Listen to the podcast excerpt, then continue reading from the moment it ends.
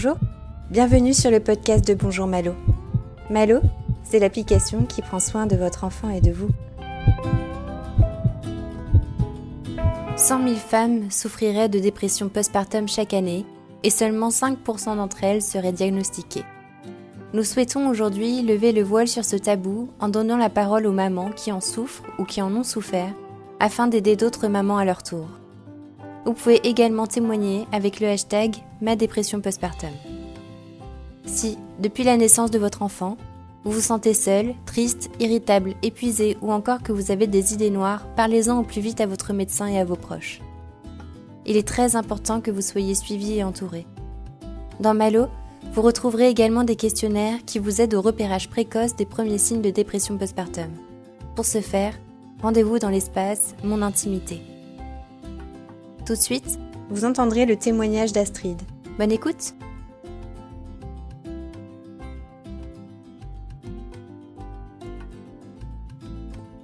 Bonjour Astrid. Bonjour.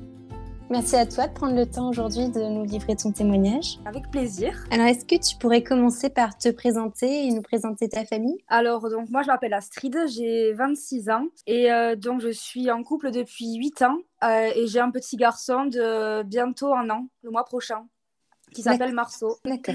Vous vous êtes rencontrés comment avec ton mari? Eh bien, écoute, on s'est rencontrés euh, par l'intermédiaire d'autres amis. Euh, une rencontre assez banale, on va dire. Il hein. n'y a rien d'exceptionnel, si je veux dire ça comme ça. D'accord. Et quand est-ce qu'est né votre euh, désir d'enfant à tous les deux? Alors, chez lui, c'était très, très tôt. Il m'a toujours dit qu'il voulait des enfants. Il en veut depuis qu'il a, je sais pas, une quinzaine d'années. Donc vraiment, il en a toujours voulu. Moi, j'en ai toujours voulu aussi, mais je voulais d'abord que notre situation euh, financière soit stable, qu'on ait acheté notre maison, etc. Donc, euh, quand euh, tout ça a été concrétisé, on a dit, enfin, on s'est mis, d'accord pour euh, lancer un bébé. Donc, c'était en septembre 2019. D'accord. Et je suis tombée enceinte sept mois après, en mars, premier confinement. D'accord. Ah oui, donc tu es tombée enceinte pendant le confinement, du coup. Enfin, juste avant. J'ai appris ma grossesse pendant le confinement, voilà, pendant la première semaine du confinement. D'accord. Et comment s'est passée, du coup, ta grossesse pendant le confinement? Bien parce que bah voilà moi du coup en, en tant que coiffeuse j'étais confinée. Mmh. donc euh, bah déjà j'ai une grosse une, bonne grossesse. Enfin surtout le premier trimestre j'ai eu aucune nausée j'ai rien eu du tout. Euh, ça s'est un peu compliqué après vers euh, vers la vers le deuxième trimestre parce qu'on m'a diagnostiqué un bébé avec un retard de croissance in utero. Et juste après ça j'ai perdu mon papa subitement. Donc voilà ça a été un peu compliqué et j'étais mmh. très suivie D'accord. Tu, avais un suivi avec, euh, avec une sage-femme ou un autre professionnel? Alors, j'avais suivi euh, sage-femme mensuelle avec ma sage-femme euh, de mon village parce que j'habite une toute petite ville en fait, enfin tout un village quoi. Et ensuite, j'ai été suivie à plusieurs endroits parce que voilà, mon cas était quand même un peu particulier. Donc, il fallait quand même que je sois suivie dans des grosses structures. Donc, j'étais suivie par beaucoup, beaucoup de personnes, on va dire. Et j'ai eu 11 échographies au total pendant ma grossesse. D'accord, ah oui. Est-ce que ton bébé a repris du poids? Alors, il a repris du poids, euh, oui et non, parce que j'ai été déclenchée à terme plus 2 et il faisait que 2,735 kg, sachant qu'un mois avant, on m'avait dit qu'il faisait 2,5 kg. Donc, je pense que l'estimation un mois avant avait été euh, ben, plus haute que prévu. Donc voilà, après, il n'était pas en sous-poids, mais c'était pas non plus un grand bébé. Il faisait 46 cm, donc euh, le, le, RCU était quand même bien, bien là, quoi. D'accord. Et euh, oui, donc du coup, une grossesse, euh, j'imagine, stressante. Et par-dessus ce stress, tu as malheureusement vécu le, euh, le drame de perdre ton papa pendant cette période. C'est ça. Est-ce que tu as été soutenue par ton conjoint, des proches? Alors, oui, je ne veux pas dire que j'ai pas été soutenue, mais c'est vrai qu'à ce moment-là, je gardais beaucoup les choses pour moi. Enfin, en fait, j'ai énormément pleuré avant parce qu'en fait, il a été hospitalisé et en un mois et demi, il a été parti. Et en fait, toute cette euh, période du, ben, de un mois et demi où c'est qu'on ne savait pas du tout euh, ce que ça allait donner, euh, ça a été très dur pour moi parce qu'un coup, c'était un peu plus positif, un coup, c'était plus négatif. Donc, j'étais en larmes tous les jours, j'occultais complètement ma grossesse. Pour moi, c'était même plus important, en fait. J'y mettais même plus... Enfin, je sais pas comment dire. C'était... Ben, voilà, ça passait complètement à côté de, ben, de mon père, en fait. Enfin, par rapport à mon père, c'était rien. Et du coup, euh, bah oui, mon compagnon, c'est sûr, comme voyant comme ça, bah, il était mal pour moi. Il essayait de, faire ce qu'il pouvait, mais c'est pas évident Mhm. dans ces moments-là. Euh, le reste de ma famille bah, m'a soutenu, oui, comme elle pouvait aussi, mais vu que c'était quand même dur pour tout le monde, bah pff, voilà, c'était. Je peux pas dire que j'ai pas été soutenue, ça non, mais voilà, je- chacun a fait un peu comme il pouvait, quoi, on va dire. Bien sûr. Est-ce que tu as pu, euh, parmi les professionnels qui te suivaient, euh, trouver une oreille attentive, euh, par exemple Non. auprès d'un psychologue? Non, non. Pourtant, j'ai plusieurs fois dit aux différents professionnels qui me suivaient bah, que j'avais perdu mon papa. D'ailleurs, j'avais une échographie prévue le jour de, bah, de l'incinération de mon père. Donc, du coup, bah, je l'ai décalée forcément. Mais arrivé au rendez-vous la semaine suivante qui avait été décalé, quoi, personne ne m'a rien dit, personne ne m'a dit ça va, non, non. Euh, j'ai pas été soutenue du tout par le, par le, le corps euh, professionnel à ce moment-là, euh, enfin par le corps médical, non, pas du tout. D'accord. Donc tu as, tu as accouché deux jours après terme, c'est ça? C'est ça, mon terme était prévu pour le 10, j'ai été déclenchée euh, le 12 et j'ai accouché le 13 décembre. D'accord. Et comment s'est passé l'accouchement? Alors, euh, l'accouchement, enfin le travail, etc., bah, un, un accouchement, donc c'est pas une partie de plaisir, mais j'en garde pas du tout un mauvais souvenir, franchement. D'accord. Euh, l'accouchement en lui-même, ben, en fait, c'est là que ça s'est vraiment, euh, je parle vraiment de la délivrance en elle-même, hein. C'est là que ça s'est vraiment euh, compliqué dans ma tête, en fait, parce que bah, déjà, quand, il est, quand Marceau est sorti, il n'avait pas de rythme cardiaque. Et on me l'a pris de suite, si vous voulez. Donc, le truc, c'est que du coup, ben, voilà, j'ai pas du tout eu ce moment, en fait, avec lui où c'est que j'ai vu qu'il y avait un truc qui allait pas. Je l'ai- J'ai dit, mais il respire pas, il y a quelque chose, quoi. Et effectivement, bah, voilà, elles me l'ont prise de suite. Et euh, bah, suite à ça, euh, voilà, quoi, il a été un peu massé, euh, mis sous oxygène. Donc, en fait, on est passé d'une salle où on était cinq à se retrouver à, à deux avec mon, conjoint. Et ça a été quand même assez violent. Mais j'ai rien ressenti. En fait, j'étais complètement sonnée. Et franchement, je, n'ai même pas eu d'émotion. J'ai pas pleuré. J'ai rien eu. En fait, c'est comme si bah, il s'était rien passé. Ça m'est passé complètement au-dessus. J'étais ailleurs. J'étais vraiment à côté de mes pompes. Quoi. Et bon, bah, il est parti. Mais voilà, c'était pas, pas un drame. Quoi. Alors que ben, je savais pas s'il allait vivre, euh, mourir. Enfin, j'étais complètement à côté de la plaque. Pourquoi est-ce que tu penses maintenant, avec du recul, que tu n'as pas eu de réaction à, à cet événement? Je pense en fait que suite enfin, euh, au décès de mon père, je pense qu'un peu tout est lié. En fait, je pense que j'ai complètement perdu toutes mes émotions en fait ben, pendant ma grossesse. J'ai jamais réussi à m'attacher pleinement à mon bébé, même quand j'étais enceinte. Et hum, je pense que ça s'est poursuivi en fait après parce que bah, voilà, j'avais tellement euh, souffert en fait de la perte de mon père que je pense que mon cerveau s'est mis en off. Tu ressens plus rien, tu t'inquiètes plus pour rien et c'est fini en fait. C'est, je pense vraiment qu'il y a une sorte d'autoprotection. Mhm. Et puis bon, voilà, il y avait aussi la péridurale qui était extrêmement dosée, qui m'a beaucoup, je dirais pas sonné parce que j'étais quand même en capacité de mes, de mes moyens. Mais voilà, il y avait quand même quelque chose qui, ouais, je pense que la péridurale, ça n'a pas aidé non plus. Elle était énormément dosée et voilà, je pense que ça a un peu joué aussi. Est-ce que les médecins t'ont précisé ce qui se passait euh, quand ils sont partis avec. Marceau? Non, parce que, bah, non, ils sont partis vite en fait, parce que voilà, c'était quand même assez urgent. Donc elles m'ont dit bon ben on, on arrive voilà enfin euh, voilà mais elles m'ont pas dit ce qui se passait parce que bah, je pense que même elle en fait elle savait pas. Faut savoir que quand Marceau il est né euh, à la première minute de vie il a zéro euh, d'Apgar. Je sais pas si ça va, pa- ça va parler aux gens. Si tu peux préciser, en effet. Il teste euh, la respiration, euh, la couleur de la peau. En fait un bébé qui est qui naît normalement en pleine santé il a euh, 10 sur 10 euh, en Apgar à la naissance. Moi il avait zéro, c'est-à-dire qu'il avait aucun signe de vie en fait. Ah oui, Il est remonté à 5 minutes, il est remonté à 6, je crois. Et après, quelques minutes plus tard, il est remonté à 10. Mais il y a quand même eu un laps de temps où il avait ben, été comme, considéré comme mort, enfin, mort. je sais pas si je peux dire ça comme ça, mais il avait euh, aucun signe vitaux, quoi. D'accord. Ils te l'ont ramené rapidement. En 5 minutes, mon, mon conjoint a... euh, non, 10 minutes après, je crois. Enfin, c'est flou, franchement, je me rappelle plus vraiment. Je dirais que moi, je l'ai vu 20 minutes plus tard. Mhm. mais que euh, mon conjoint a pu aller le voir ouais, à, à peu près ouais, 5, ouais, 10 minutes plus tard, je dirais. Ouais. Moi, ça a été 20 ou 30 minutes plus tard. Donc, lui, au bout de 10 minutes, il a pu aller le voir, euh, rester faire les, les premiers soins. euh, voilà. D'accord. Et après la maternité, comment ça s'est passé? Alors, la maternité, ça s'est passé. euh, je, comment dire? Déjà, j'ai une, une réaction quand j'y pense maintenant. C'est vrai que, je, avec le recul, je me dis c'est quand même bizarre la réaction que j'ai eue en remontant en chambre ben, après l'accouchement, quelques heures après, parce que du coup, on est resté en surveillance un peu plus longtemps que les autres, forcément, mhm. vu qu'il y avait eu ce problème-là. Ben, en fait, euh, mon, compagnon euh, a fait un, une visio en fait avec mon, ma, ma mère et mon beau-père. Et moi, pendant ce temps-là, j'étais en train de défaire ma valise. Voilà. Donc, c'est une réaction assez surprenante quand on vient d'avoir un enfant. Le petit est dans son berceau, bon, sécurité, etc. Mais j'étais pas en train de profiter de lui ou quoi que ce soit. J'étais complètement mais, euh, déconnectée de ce qui se passait, en fait. J'étais en train de, voilà, j'avais la péridurale euh, 5 heures avant, même pas. J'étais debout en train de défaire frénétiquement ma valise. D'accord. Voilà. Et après, euh, voilà, le séjour en lui-même, bah, ça a été une suite un peu de ça finalement. Ça a été, euh, je, faisais les choses parce qu'il fallait les faire. J'étais quand même relativement protectrice avec mon bébé, c'est-à-dire qu'il n'a pas dormi une seule fois dans son berceau, il a dormi avec moi tout le temps, la nuit.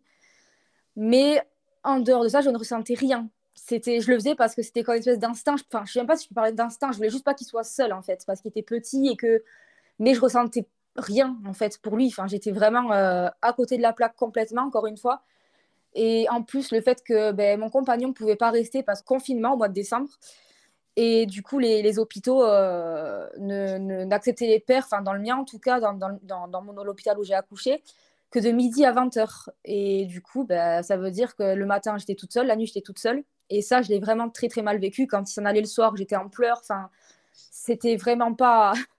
C'est pas un bon souvenir, sincèrement. Après, voilà, je m'en occupais très bien. J'ai allaité mon fils. Enfin, je veux dire, j'ai quand même. Euh, paradoxalement, j'ai toujours su m'en occuper. Je ne l'ai jamais vraiment rejeté. Même si je le faisais à contre-coeur de m'en occuper et que je n'y prenais aucun plaisir, je me devais d'être là pour lui, en fait. Enfin, je ne sais pas comment dire. Tu faisais mécaniquement? Exactement. D'accord. Et quand tu disais que tu vivais très mal ces, ces moments euh, sans ton mari, c'était un sentiment de solitude? Ben, J'étais désemparée en fait. J'étais vraiment désemparée, oui, de la solitude, oui, parce que voilà, mais en plus, je, je me demandais où, enfin, je, je, je, savais pas où, j'étais. Enfin, je, il y a deux jours avant, j'étais seule, enfin, j'étais, j'étais une, une fille, enfin, une femme, euh, voilà, sans enfant, et là, d'un coup, je me retrouvais avec un bébé, un inconnu, enfin, je le reconnaissais pas comme mon enfant, enfin, c'était dur parce que, ben, je sais pas, d'un coup, je me suis vu avoir le poids de la responsabilité, mais fois, fois un million, quoi, et c'était hyper, euh, hyper angoissant comme sentiment. Enfin, ça, je l'ai surtout eu après en rentrant chez moi, mais déjà à la maternité, je, je commençais à vraiment réaliser ce qui se passait. Mais voilà, c'était euh, hyper difficile. À la maternité, tu as pu obtenir le soutien ou discuter justement de ces difficultés avec euh, des professionnels? Non, parce que j'ai rien dit en fait. J'ai absolument rien dit. J'ai fait comme si tout allait bien. Je... Enfin, euh, comme si tout allait bien, non, parce que des fois je pleurais. Mais bon, moi au début, déjà, je mettais ça sur le compte du baby blues parce que bah, c'est bien connu qu'en général, de 24 heures ou 48 heures, voire une semaine après l'accouchement, ben voilà, il y a ce fameux baby blues qui, qui peut apparaître.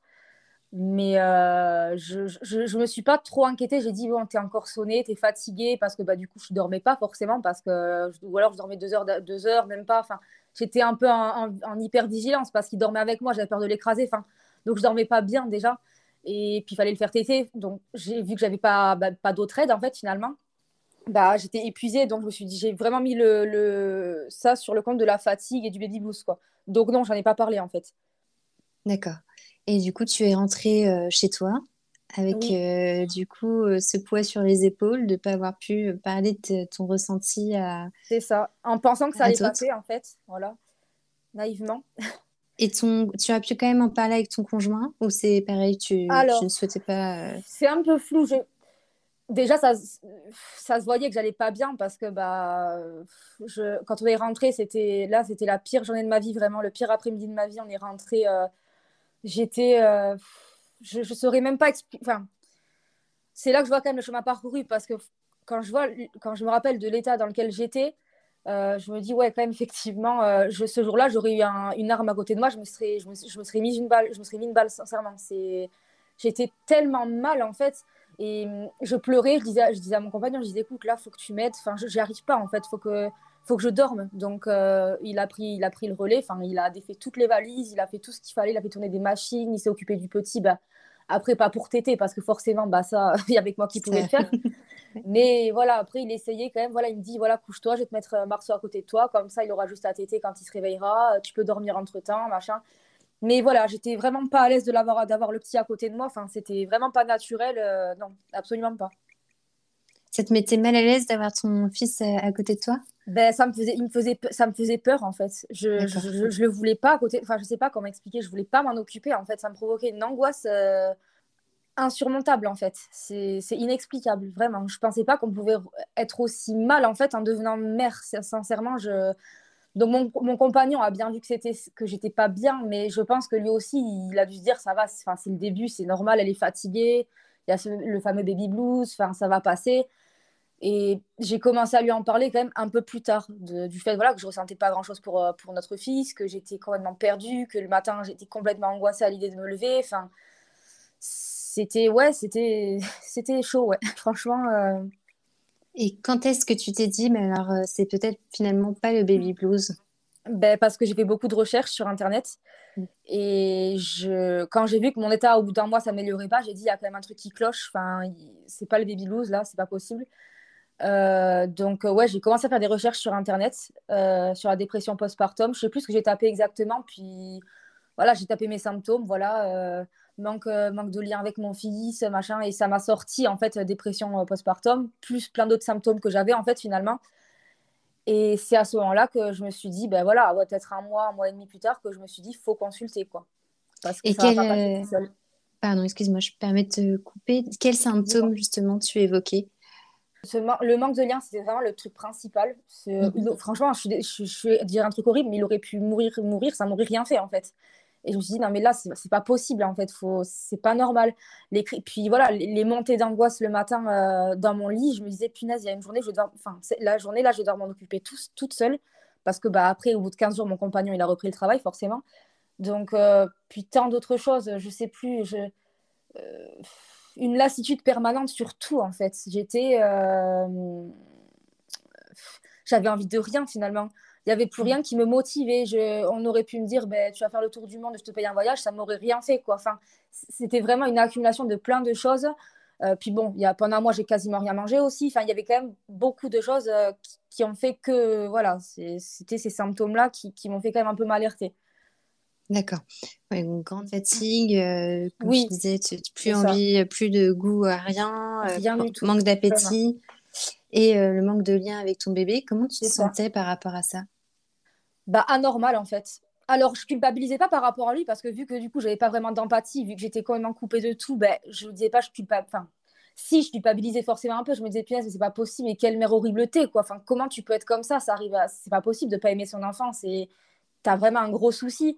Mais en fait, c'était plus euh, dans le sens, euh, comment dire, pourquoi ça m'arrive à moi Pourquoi. Euh, enfin, je ne comprenais pas, en fait, comment ça pouvait arriver, ce genre de choses, et pourquoi encore plus à moi, en fait. Et je disais, mais t'es vraiment pas normal. Et c'était ce sentiment de. Enfin, cette notion de, normalité qui m'a beaucoup, comment dire, affectée dans le sens où je voyais plein de mamans, j'étais sur une plateforme d'entraide entre mamans, qui avaient accouché à peu près en même temps que moi, elles étaient déjà red dingue de leur enfant, elles, s'épanouissaient à fond, enfin du moins c'est ce qu'elles marquaient. Je ne sais pas si en vrai c'était ça, mais c'est ce qu'elles marquaient. Et, moi j'étais là, mais j'étais tellement au milieu de ça, en fait, je ne comprenais pas comment on pouvait être épanoui, en fait. Je, ne comprenais pas, vraiment. Et bah ouais, je me sentais mal quand même par rapport à mon fils, parce que je me disais, mais, mais il serait mieux ailleurs, en fait. Enfin, il, mérite quelqu'un qui, qui, l'aime, quoi. Enfin, euh, il avait son père, oui, qui en était red dingue, mais moi, j'étais enfin, en tant que mère, c'est quand même important d'avoir de, l'amour maternel et, et même si je lui ai jamais rien montré parce que j'ai toujours fait en sorte de lui apporter de l'affection et tout pour justement pas qu'il souffre d'un de, manque d'affection de ma part, au fond de moi c'était vraiment forcé en fait et je prenais tellement pas de plaisir que ouais je, je sais pas c'était vraiment euh, difficile par rapport à tout ça quoi. Et est-ce que pendant ce premier, ce premier mois euh, particulièrement difficile, tu as pu avoir euh, du soutien de ton entourage? Est-ce qu'il y a des, proches à toi sont venus t'aider pour, je sais pas, faire des euh. lessives, euh, s'occuper un peu du bébé pour que tu te reposes ou, ou toute forme d'aide qui t'aurait fait du bien? Oui et non. Bon, après, voilà, ma maman est, venue quelques fois, donc oui, une fois ou deux, j'ai pu me reposer. Puis moi, vu que je supportais pas d'être seule avec lui, dès, que, dès que mon compagnon n'était pas là, ben, je prenais la voiture, j'allais chez ma mère. Le mercredi, vu qu'elle travaillait pas, ben, j'y allais. Euh, donc là, à ce moment-là, bah, prenait le relais. Enfin, prenait le relais. Je partais pas dormir ou quoi, mais voilà, j'étais sur le canapé, j'étais tranquille et j'avais la, la... j'étais rassurée de savoir que quelqu'un pouvait s'en occuper à ma place si j'en avais pas envie, en fait. voilà, ma mère, elle se régalait, enfin, elle se avec les enfants, donc elle, en plus, c'était un plaisir. Donc, je me disais, ça ne va pas lui peser à elle, mais moi, ça va me permettre de souffler un peu, en fait. Mais voilà, ne serait-ce qu'aller chez elle, c'était un truc euh, immense pour moi, rien que de prendre la voiture avec lui.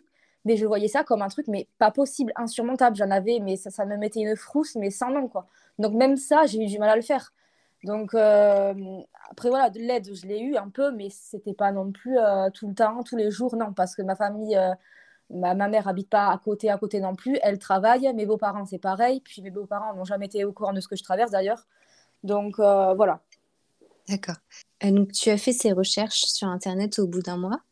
Euh, tu as vu que ce que tu ressentais euh, était en phase avec les symptômes d'une dépression postpartum. Oui. Qu'est-ce que tu t'es dit à ce moment-là? Oh, ça a été la panique. J'ai dit putain, mais non, pas, pas moi, c'est pas possible. J'ai dit non, moi je peux pas faire une dépression. Moi j'ai la joie de vivre normalement. Je, je, cet enfant, je l'ai voulu. Euh, j'étais complètement anéantie de me dire que j'avais sûrement ça. D'ailleurs, je cherchais plein d'autres excuses. Je, je, disais, mais non, c'est juste que tu as le contre-coup de, l'accouchement, de la fatigue, du décès de ton père. Je ne pensais pas, en fait, que. Enfin, j'ai reculé, en fait, vachement le, moment où, où, où, je me suis dit, oui, en fait, tu as vraiment une dépression postpartum. Enfin, tu fais vraiment ça. Pour moi, c'était pas possible, sincèrement. Je, donc, je ne l'ai pas bien vécu parce que pour moi, les gens dépressifs, euh, enfin, j'avais une, image, euh, ben, pas une mauvaise image des gens, des gens dépressifs, c'est pas ça, mais pour moi, il fallait être faible en fait pour être dépressif. Et bah moi, je me, je me, je me pensais pas faible. Du coup, je disais, mais non, c'est pas, pas moi quoi. Et donc, tu as mis du temps à demander de l'aide une fois que tu, comme tu disais, que Alors, tu as mis sur le coup, tu l'as mal vécu et que tu voulais pas y croire? Alors non, j'ai pas mis tant de temps que ça parce que je me suis dit, le problème, c'est que plus tu attends, plus, plus, ça va être pire. Et puis, je voulais vraiment quand même que. Je voulais être fixée si c'était vraiment ça ou, non, en fait. Parce que je suis quelqu'un dans la vie voilà, qui aime bien. C'est soit tout noir, soit tout blanc. J'aime pas rester entre deux. Euh, je, préférais qu'on me dise à la limite qu'un. enfin, je préférais qu'un diagnostic soit posé et me dire, ben, d'accord, ben, dans ce cas-là, je vais être prise en charge plutôt que de rester comme ça quand même. Enfin, j'ai quand même voilà, pris conscience qu'il fallait fallait consulter, même si ça me faisait peur et même si je voulais pas y croire. J'avais quand même cette part de moi un peu rationnelle qui me, qui me disait que c'était important de, de, faire ce qu'il fallait. Quoi. Et donc, quand tu as vu ça, le premier réflexe que tu as eu, ça a été d'en parler avec qui? À, à, ma mère, à ma meilleure amie, mais elle était au courant depuis le début parce que elle, c'est la seule, franchement, heureusement qu'elle a été là. Euh, je sais pas, un jour, elle m'a demandé Et toi, ça va? Comment tu te sens euh, vis-à-vis -vis de Marceau? Tu ressens quoi pour lui? Mais sans que je lui demande rien en fait. Et, et, là, je lui ai dit, et elle m'a tellement rassurée en fait que elle, elle m'a été vraiment d'une aide euh, vraiment précieuse ou quoi. Et voilà, donc elle, elle était au courant, mon conjoint aussi était au courant, ma mère. Et après, de suite, j'ai fait appel à une consultante en périnatalité mm-hmm. euh, qui s'appelle Barbara d'ailleurs, qui est super. Et euh, ben voilà, suite à ça, on a commencé à avoir euh, des, des entretiens par visio parce qu'elle est dans, en, Ile, en région Île-de-France et moi je suis dans le sud, donc forcément c'était pas possible qu'on se rencontre euh, en vrai. Mais du coup, ben, depuis le mois de février, je suis euh, suivie. Alors au début, je l'ai suivie plus parce que c'était le, début, c'était là où c'était le plus, le plus important. Enfin, il fallait un suivi quand même assez régulier. Donc ouais, je dirais que pendant six mois, j'ai été suivie trois, deux, trois fois par mois. Et là, c'est un peu moins, voilà. Mais c'est elle, après, qui m'a orientée, euh, qui a dit là, je pense que vous avez quand même besoin de, voir un psychiatre et, éventuellement de, prendre des antidépresseurs parce que votre cas, elle m'a suivi en fait, en gros, un bon mois, voire deux mois euh, en consultation, voilà, où elle m'a dit, voilà, elle a essayé de chercher euh, le pourquoi du comment, voilà, de, comment c'était arrivé, mon passé, etc. Avant de poser vraiment le diagnostic de la DPP, il lui a fallu quand même au moins un, un mois et demi, deux mois quand même, parce qu'elle voulait pas non plus précipiter les choses. Mais voilà, quand elle a vu qu'effectivement ça ne s'améliorait pas au fil de nos séances, elle a préféré me, me diriger euh, voilà, vers euh, un psychiatre qu'elle connaissait. Et pareil, j'ai fait j'ai eu mes premiers rendez-vous après avec lui. D'accord. Et donc ce psychiatre t'a euh, administré des médicaments pour, oui. euh, d'accord, pour aller mieux? Ouais. C'est, il m'a prescrit voilà, des antidépresseurs, fluoxétine pour être, pour être précise. Euh, voilà, j'étais au dosage euh, minimal parce que bon, voilà, après, j'étais pas non plus en dépression sévère à pas me lever de mon lit. J'assurais ma vie. D'ailleurs, j'avais repris le travail et tout. Hein. Mais j'étais juste au fond du seau quand même, quoi. Et donc, il m'a donné le dosage euh, ben, minimal. Et au mois de juillet, euh, ça n'allait pas spécialement mieux. Il y avait eu un léger mieux, mais c'était quand même pas sensationnel. Donc, il m'a prescrit en complément, je ne sais plus, de la sertraline, voilà. Dosage minimal pareil, mais du coup, les deux combinés ont fait que quand même, petit à petit, ça a commencé à aller un peu mieux. Donc, tu voyais nulle part ta consultante en périnatalité et ton psychiatre euh, en parallèle. Petit à petit, tu as commencé à aller mieux. Tu as vu des, améliorations dans ton quotidien? Alors oui, j'ai retrouvé le, goût de faire certaines choses. Déjà, voilà, genre euh, moi j'aime faire la cuisine, des trucs comme ça. J'ai repris le goût au projet de la vie, c'est-à-dire que moi j'aime bien voyager. Enfin, euh, j'ai eu envie de refaire des choses en fait. Après, il y a des choses qui ont mis plus de temps à venir, comme le lien avec mon fils, qui est, c'est pas encore l'amour inconditionnel, je vais pas mentir, il va avoir un an et euh, je suis attachée à lui, mais je dirais pas que c'est encore, euh, c'est pas encore fusionnel. Voilà, j'ai encore du mal à, à me dire que c'est bien. Enfin, je sais, voilà, j'ai encore du mal à faire ce lien quand même, même ça va quand même beaucoup mieux qu'au, début, bien sûr, et tant mieux. Mais voilà, quand même, petit à petit, je vois que les choses euh, s'améliorent. Mmh, tant mieux. Alors, je, voulais revenir sur ton retour au travail. Comment ça s'est passé? Alors, mon retour au travail, c'est paradoxalement bien passé parce que c'était vraiment un échappatoire pour moi. Je, en fait, contrairement à sûrement 99% euh, des autres mères qui, qui, redoutent le moment de la reprise du travail, alors moi, c'était vraiment euh, la libération. Euh, je pouvais plus supporter d'être enfermée euh, chez moi avec le petit. Je n'arrivais plus en fait. Donc euh, moi, j'ai n'ai pas été triste de laisser mon enfant euh, à la crèche pour reprendre. Voilà, j'en avais besoin en fait, sincèrement. Je sais que dans certains cas, ça peut euh, justement amplifier la, dépression postpartum de reprendre le travail. Moi, non, ça n'a pas amélioré, ça, ça pas amélioré les choses, mais ça ne les a pas aggravées non plus, on va dire. Voilà. D'accord. Oui, donc c'était un échappatoire de côtoyer des adultes, retrouver un, ça. un peu ta vie d'avant aussi. Exactement. Comment Marceau et toi allez aujourd'hui? Ben, écoute, écoute aujourd'hui, euh, ben, moi je peux dire que. Enfin, je commence par Marceau d'abord. Ben, Marceau, lui, il va très bien. Super. Il fait sa petite vie. Euh, il apprend, il va, il va bientôt marcher, je pense. Donc on est content.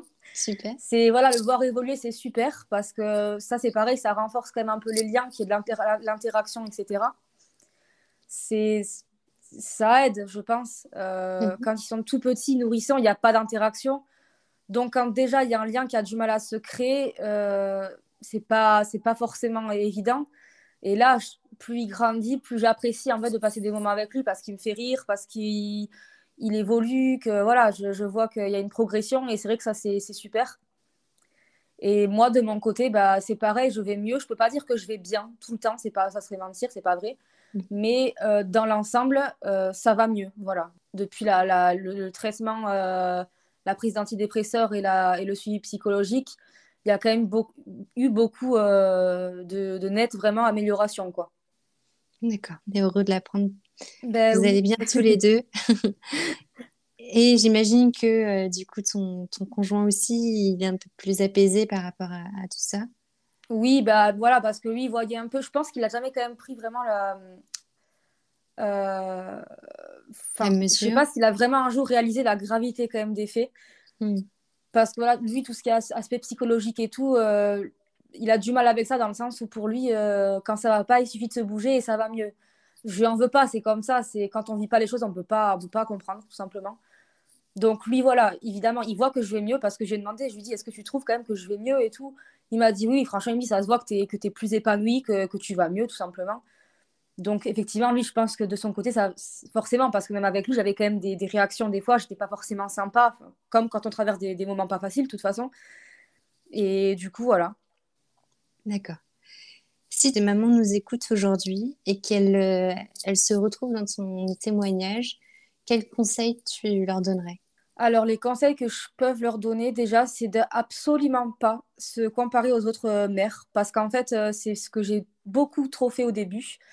Euh, ce qui peut m'arriver de faire encore, mais beaucoup moins. Parce qu'en fait, il n'y a pas de normalité tout court, mais surtout en tant que mère. Chaque mère est différente, chaque histoire est différente. Il y voilà, faut absolument pas se comparer. Même si c'est, si humain de le faire, mais voilà, faut, faut surtout, faut éviter de le faire. Euh, faut pas attendre quand on voit que ça va mal. un baby blues, c'est 15 jours au maximum, allez, un mois peut-être, et encore. Donc, quand ça ne passe pas au-delà, si les symptômes dépressifs ne, ne, passent pas, il faut absolument consulter au plus vite, même si je sais que ce n'est pas évident de, franchir le pas ou même de prendre des antidépresseurs. Moi, j'ai beaucoup de mal à l'accepter. Mais c'est vraiment euh, ce qui sauve, en fait. Il n'y a, a rien d'autre à faire. Il faut, faut, se faire, euh, faut se faire aider. Voilà. Et, euh, et, se dire qu'un jour ça ira. Voilà, c'est ça on n'y croit pas au début et moi j'ai encore du mal un peu. Ça va mieux, mais il y a encore des fois où je me dis est-ce qu'un jour j'en serai vraiment totalement sortie? Mais quand je vois quand même euh, ce que c'était au début et ce que c'est maintenant, je me dis oui quand même. Euh, là, tu arrives à apercevoir, à apercevoir la, lumière au, bout du tunnel finalement. Et ça, il y a six mois en arrière, non, c'était juste, ben, pas, je, la, je la voyais vraiment pas la lumière pour le coup. Donc ça, ça passe un jour, mais il faut se faire aider. Sinon, c'est ça se. Fin, pour moi, une dépression postpartum, ça ne peut pas se soigner tout seul, ça c'est sûr. Donc voilà, moi, je, ce que je peux dire aux femmes, voilà, c'est déjà de se faire confiance. Euh, elles connaissent leur bébé, même si elles pensent ne pas le connaître, elles, le connaissent. Voilà. Euh, ne pas se comparer et surtout ne, pas attendre euh, trop longtemps avant de, consulter des professionnels de santé formés justement ben, à tout ce qui est la psychologie et surtout ben, en particulier tout ce qui a rapport avec la dépression postpartum, etc. D'accord, bah merci Astrid, c'est je pense de très bons conseils pour les mamans. En ben, effet, euh, oser demander de l'aide et ne pas se comparer, je pense que c'est très important, même bien que ça soit très tentant euh, avec les réseaux sociaux notamment. C'est ça, exactement. Bah, je te remercie beaucoup Astrid. Je sais que on est sur une expérience douloureuse. Euh, je, je, te remercie sincèrement d'avoir pris le temps de, de témoigner. Et merci à toi. À ton courage. merci à toi. On vous souhaite plein de bonheur à tous les trois. Je te dis à bientôt. Au revoir à Astrid. Bientôt. Merci Au beaucoup. Revoir.